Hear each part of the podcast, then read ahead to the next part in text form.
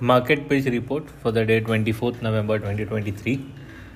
The Nifty ended in the previous trading session at a mark of 19,802. The resistance zone on the higher side is at a mark of 19,860 followed by 19,900. The support on the downside is situated at a level of 19,750 followed by 19,700.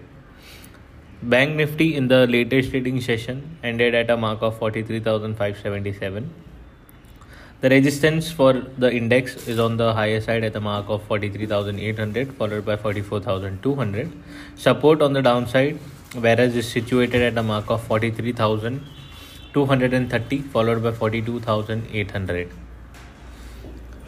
The global markets indicator uh, is at a positive note while the FIs are placed negatively, DIs are placed positively. The FNO seems data seems to be neutral. The trend and sentiments both remains positive. The Gift Nifty is currently quoting at the positive note of gaining 9 points. The action for the day is to buy Nifty above the mark of 19,830 for the target of 19,900 while the stop loss on the lower side being at a mark of 19,770.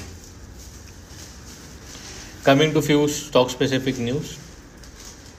The first news is from Radico Khaitan. The company launches a unique pink vodka to cater to growing demand of colored and flavored category. Karnataka Bank ties up with the Bajaj Allianz Life Insurance Company Limited to distribute life insurance product which is a positive news too. The last news is from LIC.